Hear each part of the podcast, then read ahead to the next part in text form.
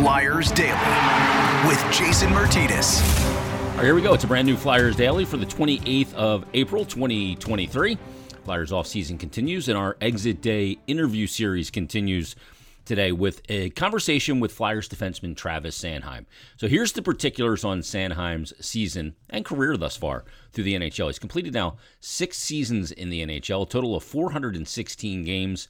36 goals, 103 assists, 139 points in his career. And this past season, played in all but one game. It was a healthy scratch in Calgary. We talk about that in the conversation.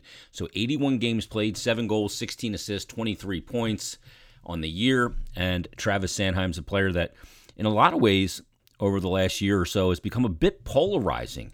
Now, part of that is because he signed a new contract and didn't have his best statistical year or best season in the NHL. He signs the deal just as this past season began, and the contract kicks in next season. All said and done, the deal is an eight year contract worth $50 million. So the AAV is 6.25 million. He's got a no trade clause that'll kick in on July 1st for the first four years of the deal, and then a modified no trade clause for the final four years of the deal. So, those final four years, he has a 12 team no trade list. So, all other teams would be available. But again, become a bit of a polarizing player. The contract was a comparable with probably Mackenzie Weegar and a contract that could end up being very value laden, provided Travis Sanheim get his game consistently back to where we have seen it at points in the NHL. So let's get to our exit day conversation with Flyers defenseman Travis Sanheim. It is Flyers exit day, and joining us now is Flyers defenseman Travis Sanheim. Travis, how you doing? Not too bad. How about you? Feel good to uh, have the season over, even though it didn't perhaps end the way or where you wanted it to end. Um, yeah, I think when you get to uh, you know a certain point in the year, um, obviously, you're out of the playoffs and uh, starts to, to drag on a bit. It, it makes it uh, some of the days a little bit tough. And um, yeah, I think um, you know with the season that we had, um, with it being over, I think uh, sometimes um, you look forward to that uh, last day just because it does drag on a little bit. You played in 81 games this year, but let's talk about the one you didn't play in. How did you kind of deal with that, being healthy scratched? not only that, but where it was in Calgary.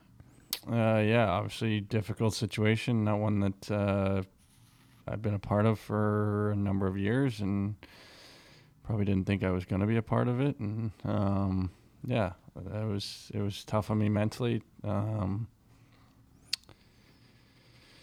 not really sure what to, to say about it. I mean, uh, it is what it is. It's it's done with. It's out of, it was out of my control, and um, obviously at the end of the day, you just need to play better hockey, and um, I didn't do that, and uh, you know, I got sad for that, and um, I think what made it more difficult, obviously, was was the city that it was in, and the fact that um, more sting to it, right? Yeah, yeah, for sure. I mean, you look forward. To, there's certain, you know, the season's long. You look forward to to certain games on the calendar, and obviously, that's a meaningful one for me.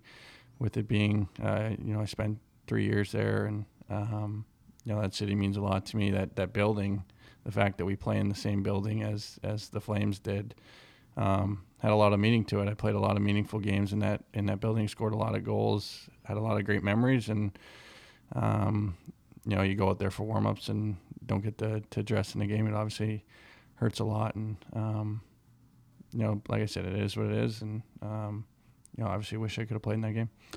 Uh, Travis, I, have talked to a lot of players that have gone through that, and they say the key is what you do after it and and how you use it to motivate you. Um, you, you really seemed in the second half of the season to have those elements of your game. You know, we talk about all the time, you and I, about your skating ability, joining the rush. There was a game I forget who it was against recently. You're out on the first shift, and I, I saw you got a puck and you had an open lane up the left side, and you took it. And I said, "That's a great first shift for you." it just gets you going and into that mindset right away. How often do you have to remind yourself that that's the player, you know, to really push the pace that, that you need to be? Yeah, um, and it's a tough game to play. I mean, the fact that you got to get up the ice, you know, as, as often as you can. Um, sometimes that's hard. I mean, you're playing every second night. Sometimes your legs don't feel like they want to get up there, and um, so for me mentally, I just got to remind myself, hey, that's a big part of your game even the nights that you don't necessarily feel like you can you can get up there or you can get back, it's you still got to remind yourself that's a that's a big part and and in your success. And um, you know, obviously there, there's nights where I don't have it, but uh, you know, I want to get up there as often as I can and and, um, and as many games as I can. Um, try to help out offensively.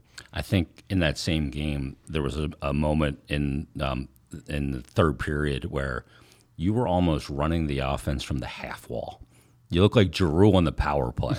and I'm sitting there thinking to myself, boy, you wouldn't have seen this 10 years ago in the NHL where a D man was kind of positioned there. Do you have to think about the position differently a lot of times now because of how the, the, the NHL game has evolved? Yeah, um, that's bizarre, right? Yeah, it is. Yeah, it and it's continued more and more every every season. There's more and more defensemen that are up in the rush that are um, controlling the play, and um, you know, to this day, I'm, I'm learning from all these young guys. You know, the Makars, the the Hughes, the Heiskanens, all these guys that you play against, uh, trying to pick up on little things that these guys are doing that are, are making them successful. And um, it's a big part in today's game. If, if your D can't get up in the rush and, and play offensively, um, you know, your three forwards aren't creating enough. Uh, team systems are too good nowadays that if you if you don't have those extra guys getting up there and creating those odd man rushes, um, it's pretty hard to, to create offense. One of the things that Torts mentioned to us before a game in one of our meetings was when you guys activate in the offensive zone, he doesn't want you just getting into the zone and then abandoning and going back. I'm a D man. I got to get back to the blue line. And I really saw it in the second half where I saw a lot of the defensemen, yourself included, where if there was still pressure or to make yourself an option, you don't just retreat to the blue line and you got to rely on you know your center or a winger picking up your position. Yeah, I think that's sometimes the, the toughest part is, is going in and, and well, sometimes hoping that your your forward's going to cover you up because, I mean, that's not their normal position. They're not used to being back there. So, um, but the more and more that you, you do it and you trust your, your forwards, I think you get rewarded more often than not. And um, yeah, I think just picking your chances and um, you know, obviously there's times where uh, you can stay in because you can extend a play and and uh, maybe you're an outlet or maybe um, you can step down and, and uh, turn over a puck and um, those are all the things that are are in today's game that uh, you know maybe weren't you know a few years ago. You know, one of the things, Travis, with this team is there's a lot of young guys. You're a young guy too.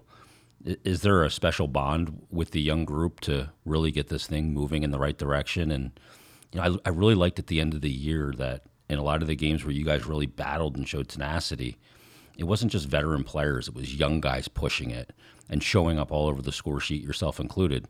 How much you know is that group bonded together to lead this in the right direction?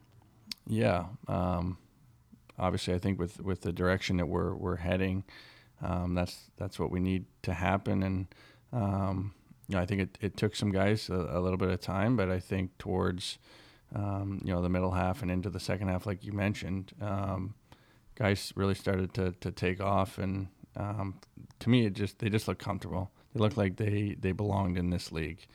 Um, sometimes early on, as young guys, it's you're more worried about staying in the lineup or staying up or um, other elements uh, where you are in the lineup. And I thought towards the second half, when guys uh, roles were solidified, I think they they just they they just looked comfortable. They looked confident, and they just played. And um, at the end of the day, it's you know everyone's here for a reason. Um, you know, you all have a, a, gift to, to play in the National Hockey League, and I think um, sometimes you, you, get in your head a little bit, and I think uh, you just go out and play and play, have fun, enjoy it.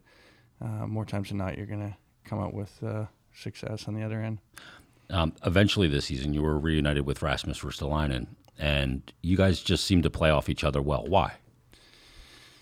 Um, probably mainly because he's telling me just to just to carry the mail, and he's going to be back there supporting me. So it's just predictability, right? Yeah, it's just you know it's just a confidence in each other, and I think we understand each other's uh, uh, roles and what each other's good at, and how we can work with each other and just you know we just have a good relationship. Um, you know sometimes uh, when you get two guys that uh, you know want to carry the puck or you know want to do different things, uh, it makes it difficult. And I think with me and Risto, um, yeah, we just kind of feed off each other. He he's obviously got the physical element, um, and and uh, you know I try to use my skating as much as I can, and um, he's always telling me to get up there. And um, like you said earlier, it's a big part of my game. And when you got your defense partner telling you to get up there every game, uh, makes it a little bit easier. Um, who makes you laugh every time you come to the rink?